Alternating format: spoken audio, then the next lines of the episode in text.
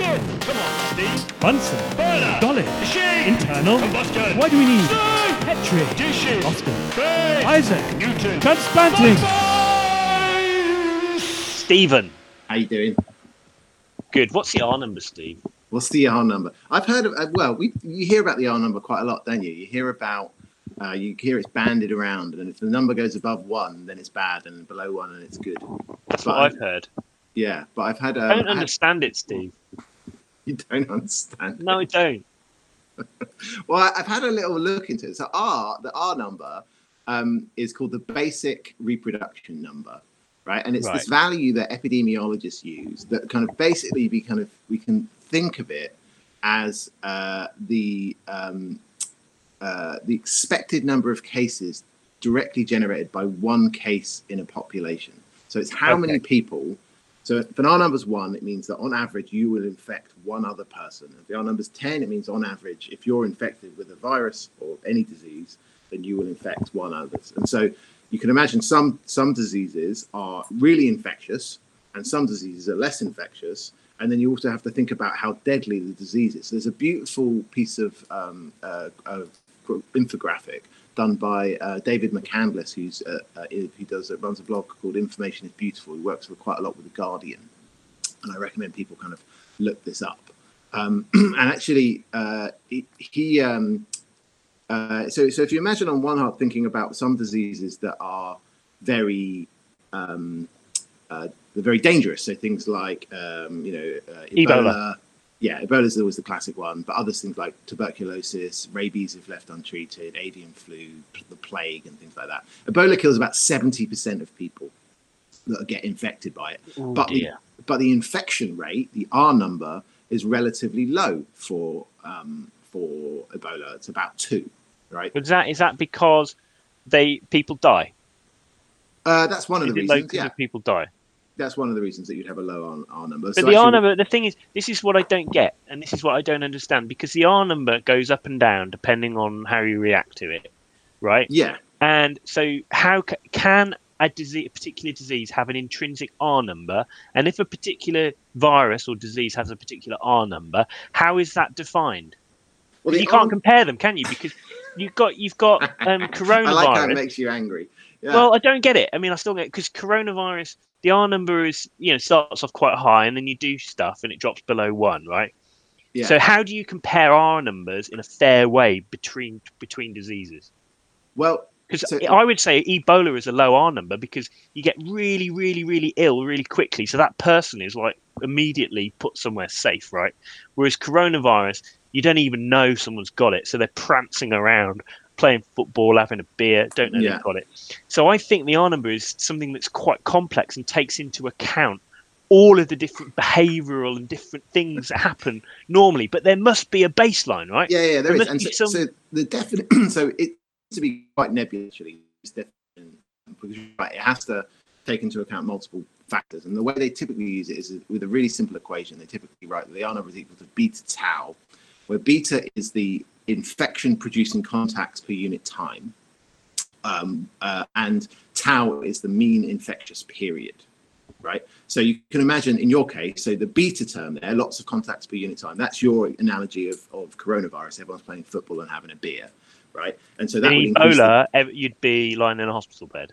exactly. So Right. the infection does take into account the characteristics of the disease it produces in the person. Well, that will be in the contacts actually, and actually, it's quite clever. You think because you could think about it, it's really complicated. Is it the is there something that's kind of biologically relevant, i.e., like if, if we just measured it in a million people, it will always be the same, and other things are kind of cultural, like you know the different cultures, you know, like uh, you know population density related, or you know, is it uh, you know whether you In- lock down or put yeah. people in the houses. In the case of rabies, how many rabid dogs are running wild in the population? In Britain, it's low.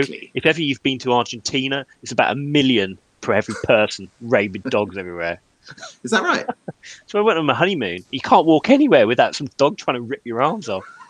It's insane. Sorry, Argentinian people, but it's true. Sort your dogs out.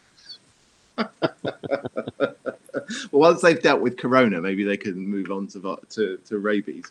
Um, but yeah, so so that's the way to think about it. I think is that, that Yeah, you yeah. have these two these two parameters. One of them being the infection producing contacts per unit time. and the other one being the mean infection period. So some some diseases can have a very long infection period, and so that increases the the um, tau, which in turn increases the R.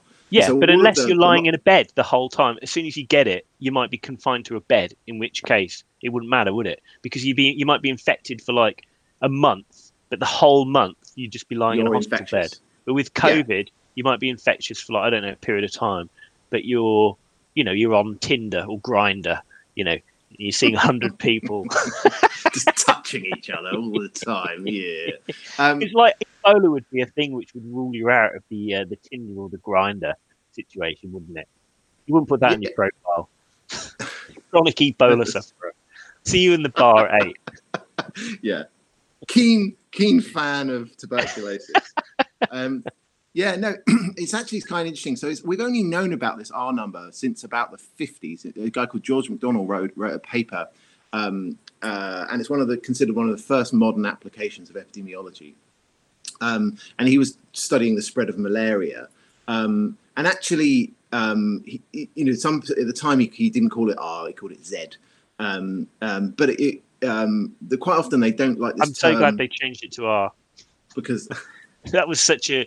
I mean, that was a leap, wasn't it? like guys, guys, guys, guys, guys. Personally, right? No, Z is so outdated. we've got a, we've got a, We we've got a we need to think out community. on. We've got a community nomenclature paper with a thousand authors. yeah so they they changed it. Um and generally though that if, if if you listen to epidemiologists though and I, now that i've been reading a bit about this you tune into the the the very precise languages which they use. They don't like the term they don't ever use the term r rate. It's always a number or a value because actually this rate in, ter- um, in terms of its kind of per unit time and that's actually not the val that's not the case right? The r number is this kind of independent quantity or at least they, they think of it as that um, that can be used to evaluate, you know, whether your uh, control measures are being effective or not, and and that's Right. actually that's So- the, the, the biggest value. Um, So the R the R number, as I've understood from this conversation, thank you, Steve. I feel it's been clarified. But the R number is basically something which is a characteristic of the way people are behaving, and it may change. So certain diseases like measles, depending on what you put into place, the R number can change. So you can't really compare directly R numbers between different viruses. you you can't, but you, you can you get a But spread. it's so complicated that it's Well, like it's not that. It's not. I mean, so, so for instance, measles. Measles has very high R value. Yeah, but unless you unless you stop everyone go to the school, it ch- it will change, right? So the R value of measles That's true. When you go to school will Yeah. be massively higher than the R number of when you're not going to school. Yeah, you, you can't you can't So- think of it like a boiling point, Nick. It's not an intrinsic property of a material. Right? But you need Like, to compare it. between you if you're going to compare, people do. You have to have. No, no, and no, I'm but- like, I'm but like, you need to have like a special controlled environment. What's the like, point of having need a number You need to have a, like a, if- there yeah. needs to be a sports hall somewhere where you put everyone there and you measure it empirically. Do you know what I mean? Then so in, I'd be in, in happy. the la- in the in the world in the post-apocalyptic totalitarian regime of Dr. Evans, there'd just be a series of sports halls, and in one you'd you'd let out rabies, and another Yeah. one tuberculosis, and you then put the rabies one know- in Argentina. well, at least we then we could directly compare. There Um, you go, folks. Well, that's R then. Thanks. I feel marginally less confused, but there's still an element of skepticism. You probably hear my voice.